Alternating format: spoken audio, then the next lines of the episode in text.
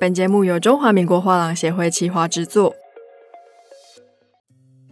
Hello，欢迎收听艺术声鲜 ART TAIPEI Live Talk，我是主持人王维轩 Vivi。那今天呢，带大家用一种不同的思维，也就是跨媒材的当代水墨精神，来跟大家介绍水墨。那我们今天邀请到的呢，是高士画廊的总经理张梦琪先生。哎，跟大家打个招呼。哎，各位好。哎，我们想要请我们总经理跟大家介绍一下高氏画廊。OK，高氏画廊成立到现在是十一年。我还记得十一年前在成立的时候，我把高氏画廊定位叫做资深新画廊。当然，那是十一年前的事情。当十一年前为什么会说是资深新画廊呢？是因为我跟我太太刘素玉。特别是刘素玉，他在艺术这个领域其实时间非常早，因为早在一九九四年的时候，他就是台北汉雅轩的经理，然后后来他也在做独立策展人，也有在做一些艺术方面文章的写作。可是我们正式开画廊是在二零一二年，我的儿子张敬亭从多伦多大学他主修艺术史毕业之后，我们才正式有了自己的画廊。当然，在那个之前，我们也做了一些。一手跟二手的买卖，那，也有自己的展示的空间。那所以当时在一二年我们开画廊的时候，我们就在开玩笑，我们叫做资深新画廊，因为人算是资深的，然后画廊是新的，是还蛮大的一个观念上的冲突哦。对，就是资深然后有型。对。那其实我们在之前几个单集，我相信听众对于水墨的概念已经有一些初步的认识了。那其实现在大家对于水墨两个字，马上会想象的画面可能是宋元明清那一类水墨比较传统的工笔。那其实我们今天想要来聊聊水墨，它进入当代，它到底是面貌上有什么样的转化？观念上、意识上有没有什么跟过去不一样的地方呢？好的，我想说可以用一下中国那边的一个概念。中国现在通常他会把传统的它称之为国画，然后当代的称之为水墨。所以就是说，如果是使用水墨的话，就已经区分开来了。它绝对不是传统的亭台楼阁，不是传统的花鸟。然后呢，一方面在题材上是完全非传统；二方面，现在的水墨走到，不管是在台湾或者是在中国走到现在，其实水墨的定义已经变得非常的宽松。那而且它也会用各种不同的媒材来呈现，因为我们也可以在美术馆看到很多的当代水墨的展览，它会有水墨，会有油画，会有亚克力，然后会有摄影，会有录像，会有互动，会有装置。这些通通都可以被归纳在水墨的范畴里头。然后，我觉得水墨其实时至今日，它已经是从单纯的宣纸、墨跟毛笔，我觉得已经彻底被解放开来了。我们画廊有一个最具代表性的艺术家，就是被称为水墨现代化之父的刘国松。其实他在六十年前，他就开始在考虑说。水墨到了现代，水墨应该要用怎么样的面貌来呈现？然后他是师范大学的美术系毕业，他在念大学的时候，他就在说：我们不是活在宋朝，也不是活在明朝，我们也不是活在巴黎，所以我们去画宋人跟明代的画家所画的水墨是很奇怪的事情。同样的，我们去画巴黎的后印象派的画家的画也是很奇怪的，因为那些作品跟我们当下的生活都一点关系都没有。所以他就在考虑说，水墨到了二十世纪，特别是在二十世纪的台湾，应该要有怎么样的一个风貌。所以他就提出了很多的一些概念出来。那我想就是说，我之所以讲刘国松，是在强调说，水墨到了现代，他应该要如何去摆脱掉以往的包的包袱，对，把抛弃掉以往的框架，然后为水墨在当代去开启无限的可能性。所以那个时候，刘国松开始就主张两个东西，一个是革中锋的命，一个是革笔的命。也就是说，要画出一个，因为传统的明清的文人画，他们写字跟画画是用同一支笔，然后都讲究用中锋。那这个东西就大大的限制了可能性。那其实古人里头也有不用中锋的，也有用侧锋画画的，甚至还有人用甘蔗渣来画画。对，那也就是说，其实古人的创新的精神，因为被文人画定为定于一尊之后，就大大的限制了创新的精神，也就没有失去了创新的可能性。那刘国松认为是说，只要能画出画来，你根本不需要管我是用什么方式画出来的，你要看到的是最后呈现的画面，而不是中间的过程。所以刘国松就开始去尝试了用拓印。他可以就是好比说，他把颜料画在揉皱了的纸上，然后把那个纸揉皱了纸沾了颜料的揉皱的纸再贴到宣纸上去，把图案给转印上去。然后他也用非常粗的毛笔，甚至是刷泡筒的刷子，然后在宣纸上面来作画。那可以制造出像是草书一样的非常灵活、非常狂野的线条，然后还会有很长的飞白。然后这样子的情况呢，就是说他把抽象画的概念给带进了水墨里头。然后一方面他在工具上他解放了，不是只有毛笔。他可以用各种不同的方式，所以他后来先是开始了用狂草的笔法来入画，然后他又从胡灯笼的纸上面找到了灵感，去制作了纸巾很粗的宣纸，然后他在纸巾很粗的宣纸上面作画，画好了之后，他把纸巾给撕掉，撕掉之后就会把墨给带走，所以就会变成出现了白色的线条，而且那个白色的线条是纸巾所留下的，所以它是一个天然的线条，不是人画出来的。那传统的画都是只会有黑线，不会有白线。嗯，那所以刘国松就一下子发明了白线，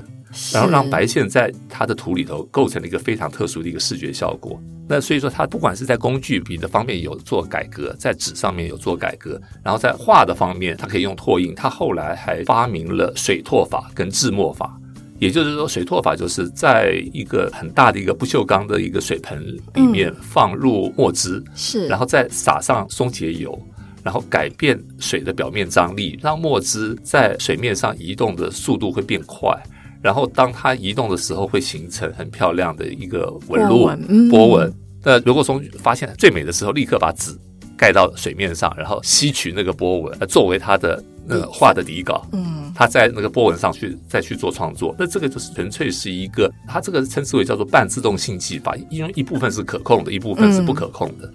对，那所以这些的不同的复杂的方式被带到水墨画的创作之后，就为水墨画开启了无限的可能性。那这个无限的可能性在两岸三地造成了很大的轰动，所以就是说，太多太多的两岸三地的艺术家都受到刘国松的观念的启发，因为受到他观念的启发，所以大家开始做各种不同的尝试，也为了水墨在当代产生了各种的不同的可能性。是对，所以一直到现在，那其实水墨在两岸其实都有各种不同新的风貌。我觉得，当然刘国松在这方面是起了一个非常大的一个启蒙者的一个佼佼者的角色的一个角色。那也是因为他的一个出现，所以让水墨在现在有各种。不同多元的风貌，那我觉得持续的丰富了水墨这个艺术，我觉得是非常好的，在华人的艺术世界里头啊。是，那我有去看高士画廊，其实您有经纪非常多来自中国的艺术家嘛？那我好奇的是，在刘国松他开启了当代水墨新技法、新概念的同时，在中国有没有什么比较有代表性的艺术家？他也做了一些比较。让人意想不到、比较意外的尝试呢？好的，我想说，可以先来讲一下我们经济的另外一位艺术家薛松。薛松是安徽人，可是呢，他求学跟后来的创作全部都是在上海。上海在中国应该算是一个非常特殊的城市，就是它应该算是西化的最早，然后西化也是最彻底的一个城市。所以它会有很明显的中国跟西方的文化的冲突跟交融。那在这样的一个背景下，薛松不断的在思考，就是说他作为一个当代的艺术家，在上海这样一个十里洋场的城市，他要如何找到自己的定位？那算是很不幸，也算是很万幸的，他的工作室发生过两次的火灾。那第二次火灾还蛮严重的，他还因此而被判了刑事拘留。对，呃，所以他等于是说，整个人被投入了一个非常绝望的一个境地。可是当他重新回到熄灭之后的火场，他看到他的画册很多都被烧成灰烬，然后有一部分是被部分燃烧。他看到那些燃烧之后的画册，他就在想说，这个是一个很特殊的一个视觉的效果。他有没有可能把燃烧过的画册重新组合，变成他创作的个人的风格？于是他就开始在做各种不同的尝试，慢慢的他的风格成熟了，所以后来薛松就被定位成一个以焚烧跟拼贴闻名的艺术家。但我们所知道的是，他的创作的方式是这样子：他先把现成物，不管是画册也好、照片也好，或者是书籍也好，他先撕成一小片一小片，然后呢，边缘它就经过燃烧，燃烧之后，它把火给熄灭了，然后把灭了的纸片贴在画布上，贴在画布上之后，它再勾勒线条，然后它勾勒的线条的颜料也很特殊，它是把烧过的纸的灰烬加上黑色的亚克力颜料调和在一起，然后在画面上来勾勒线条，所以它的线条是粗糙的，因为里面有纸灰，所以形成了一个非常特殊的一个肌理。然后特别是他在勾勒山的线条的时候，会觉得那个山体非常的坚硬，那每一个线条都好像铸铁的构成的一样。那他的作品，因为也反映了他所存在的上海的城市，它是一个新旧，它是一个华洋交织的城市。那因为我们可以看到上海，那当然有很多新的摩天大楼，可是上海一样也有城隍庙的豫园，也有古典园林，然后上海一样也有外滩的那些各个国家所留下来的大楼。那所以薛松的作品就充分反映了上海这样一个特殊的国际都市的一个特色，所以他的作品是穿越了古今。然后也穿越了东西，他创作的手法，他的概念是普普艺术的概念，他就是用现成物，然后经过焚烧平贴，经过解构之后再重新建构，经过破坏之后再重新获得生命。然后他的很多的构图都来自于传统的国画的构图，可是它的底呢全部都是拼贴，所以就会传递出非常非常复杂的意象。在一张画里头有各个不同的画，它的山体的部分，它会用传统的中国国画，然后它在水的部分，它会用西洋名画，然后它在天空的部分，它可能会用书法的碑帖，所以它是一个非常特殊的一个视觉的意象。可是它最大的外面的那个构图呢，还是来自于传统，所以它就是等于是说，把中国的国画也好，水墨也好，赋予了一个既中又西，然后既古又今的一个。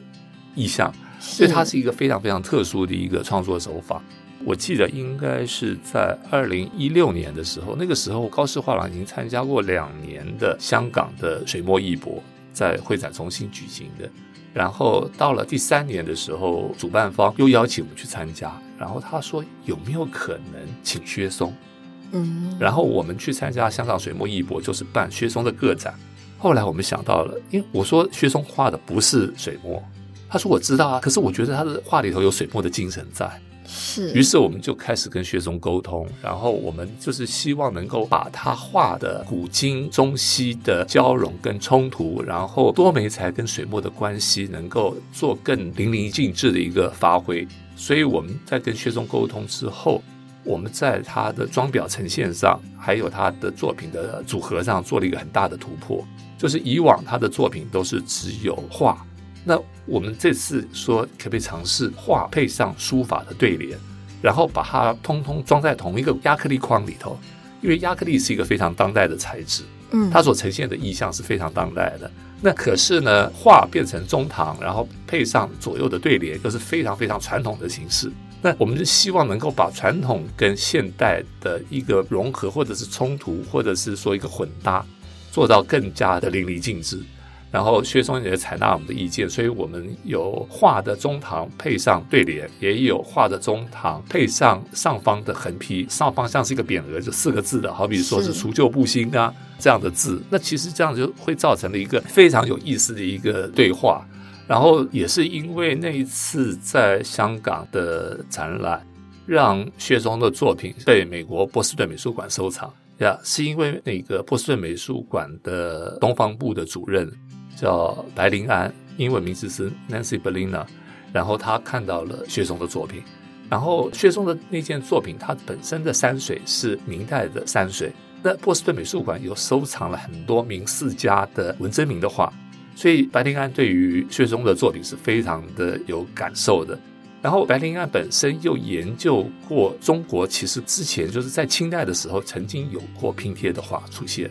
那种拼贴称之为锦灰堆。然后他的确也是有燃烧的，所以又跟薛松的画又有一点不谋而合，所以白灵安就对那个薛松的作品《山树春色》，一件很大的作品，应该有差不多两米宽，然后一米二高的一件作品啊，所以后来就波士顿美术馆就收藏了。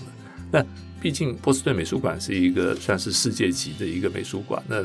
薛松的作品能够受到波士顿美术馆的肯定，薛松本人跟我们高士华都非常的开心啊，也就证明说，其实我们用这样的方式去让薛松的作品，它的水墨性或者是传统性。更加的强烈的时候，其实我们这样的做法是一个有意义的尝试，所以我觉得这个是蛮有意思的，对吧？非常有代表性，因为我去看，就是有几张就是有展示出来的图，有的真的是非常的普普艺术。可是您刚刚提到那个山水画，我其实感觉起来，我会觉得，嗯，跟中国的水墨有种似曾相似，可是它的颜色又非常的鲜艳，对，非常的明亮。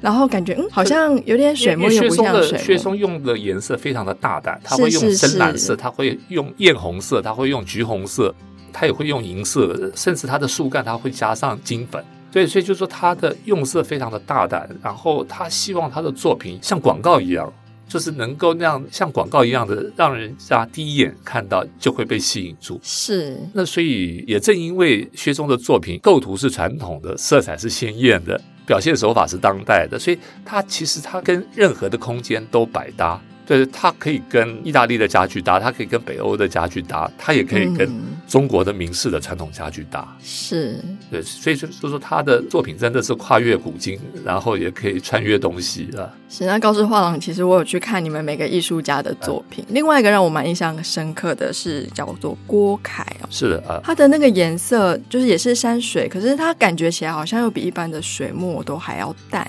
对，OK。应该是这样讲，郭凯是安徽合肥的艺术家。那所谓的安徽的名字由来，就是安庆跟徽州两个名字合在一起叫做安徽。那古徽州是包括安徽省的南部，就是我们所称的皖南，跟江西省的北部，这称为古徽州。那我们所讲的，在中国建筑上面非常有名的徽式建筑，就是所谓的黑瓦白墙。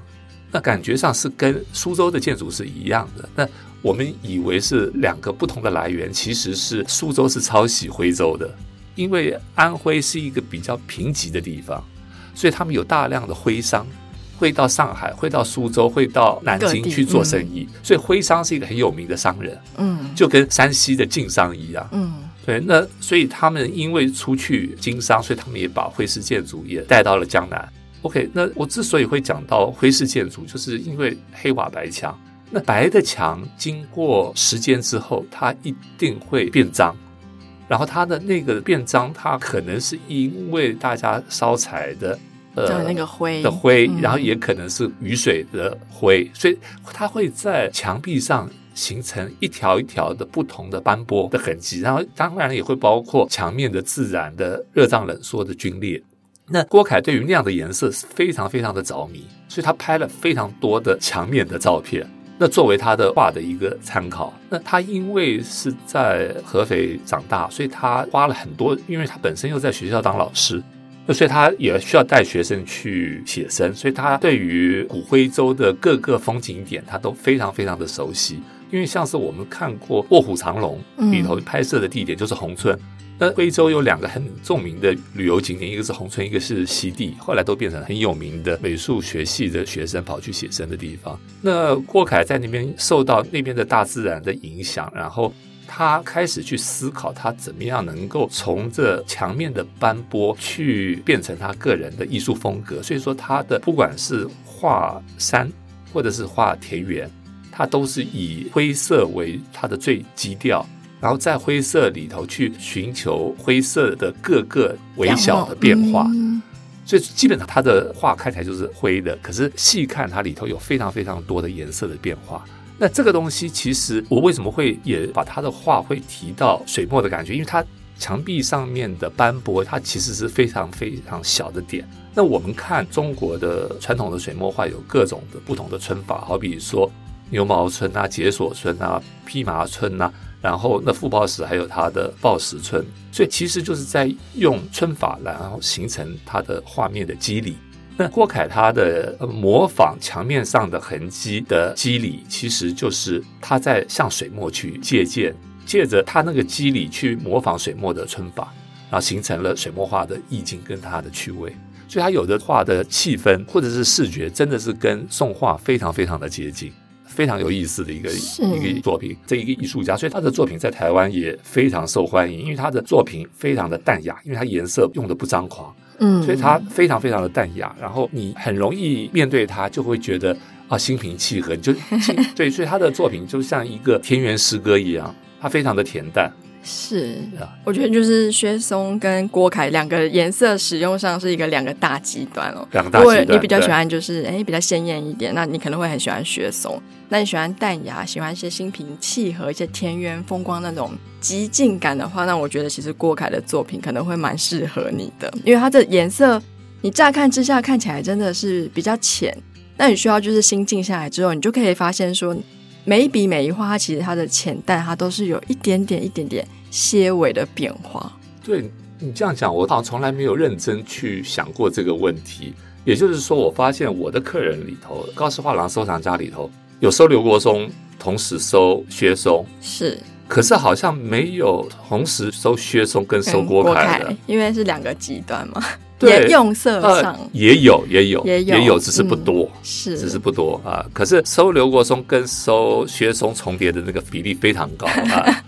是因为他们用色跟整个比较大胆的作画的方式，其实是路线比较相近。对，没错。那高氏画廊还有什么是透过水墨精神，可是是用非水墨的媒材呈现的艺术家呢？还有一位，她是叫熊薇，是一个女性艺术家，薇是蔷薇的薇。然后她算是一个心思很敏感，然后很细腻的一个艺术家。也就是说，她要进入到一个创作的一个状态，其实不是那么容易。他必须要在一个很干净的环境。我所谓的干净，应该是包括各方面的干净：视觉的干净、听觉的干净、心情的干净，他才能够去画画。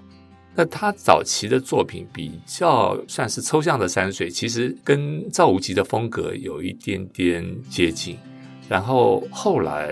在我太太的介绍之下，他认识了一个同样也是在成都的一个原来是传统，后来变成当代的水墨的画家，叫做李华生。然后已经去世了。李华生他原来是画写实的水墨的，然后后来转变到抽象。然后他的转变之后，他其实是一直在画线条，很单纯的水墨的线条。那其实那样子的，因为我们也知道，不管是画水墨，或者是画铅笔的，或者是画油画的，都有蛮多的艺术家在尝试持续的在做线条。单纯的画线条，它会有一个很纯粹的绘画艺术，它会变到跟行为艺术的结合。它也是在记录身体，也是在记录时间。那熊威的作品开始在转向线条之后。他也是在做了一个个人心境的记录，就好比说，他是一个波澜不惊的一个心电图，或者是一个波澜不惊的一个心跳。嗯，当然，我所谓的波澜不惊，并不是说那个线条是完全平的，全部都平就没有生命迹象了。对，可是就是说，他是在一个非常安静、非常干净的一个环境之下，在做线条的书写。然后呢，他又很刻意的用两种不同的颜料。他会用反光的油性的颜料，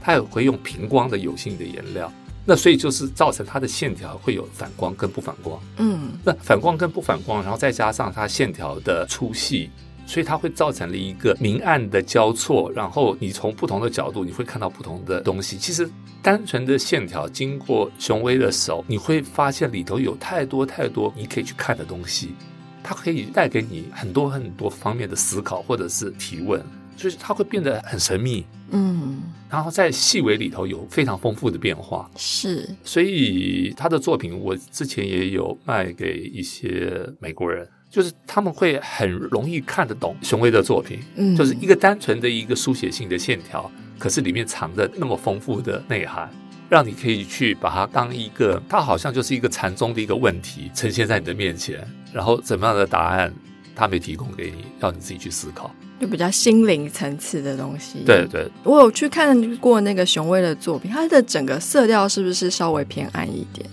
对，它的线条主要会用蓝跟黑，是作为基调。是，那用蓝跟黑还会更加增加它的画面的神秘感。嗯，是啊，如果太亮、太鲜艳的颜色，好像就没有这么神秘。好像就把故事都说完了。哦，了解。所以其实我们今天谈到了非常多关于水墨的精神性上他可能他的媒材或者他的创作的方式，并不是单纯用我们熟知的笔墨或是宣纸，但是这样的概念其实已经经过了非常多的变革。我们可以看到，在不同媒材中的书写性，我们可以看到不同的颜料的明暗之间非常明显的对比。我们可以看到那个媒材经过烧过之后，然后再做重组跟拼贴。对，其实真的收获非常多哎。对，因为我觉得就是说，基本上水墨的精神应该是反映了一个东方的精神。嗯、然后，因为我觉得不管现在再怎么，好像我们所有的人都是地球村的一份子，都是地球村的一部分。可是我觉得东方跟西方的文化还是呈现了非常非常大的本质上的不同。没错。对，我们在不管是审美趣味，不管是我们对于自然跟人的关系的一个定义或者是诠释，我觉得东方人会有一套自己的人生观、宇宙观。那这个东西还是跟水墨是比较贴近的。是。对，所以我觉得当水墨能够在当代以这么丰富的面貌来呈现它的精神的时候。我觉得它是可以给我们东方的观众、东方的厂家，还是可以提供持续的养分。没错，也可以提供另外一种层次的心灵上的成长。对，我觉得艺术它所反映的还是精神性，还是人的文明。那这个东西它绝对不是一个单纯的一个甜美，或者是说单纯的一个愉悦，所以它其实背后应该要有更多的、更深的人文的提问跟探讨。是，那我们高师画廊也会参与我们在十月的台北艺博吗？会，这次台北艺博高师画廊会带一张一九六四的刘国松的作品哦，啊，那张画已经六十年了啊，而且是他的大笔触的狂草时期的代表作。很值得大家来欣赏，没有问题。我们会再狂 call 大家去看一下这么经典的作品，在高市画了。对，因为六十年前台湾的画家还在画传统的水墨，还在画来自于日本的巴黎的后印象派的时候，刘国松已经能够呈现出那样子风貌的作品，我觉得是一个时代的一个震撼。是在六十年之后再回过头去看，那绝对是当时的一个极度的创新、极度的叛逆，甚至是极度的离经叛道的一个作品。是欢迎大家可以到高师画廊的展位去看哦。那我们今天在单集里面提到的所有画家，我都会在单集简介的地方呢，会贴上高师画廊提供的每个艺术家的网页的链接。好的，那欢迎大家可以就点击去看一下，感觉一下我们到底在讲什么东西。好，那我们最后非常感谢我们的总经理来我们节目受访，那我们期待未来还有机会跟您在线上相见。谢谢，也谢谢您。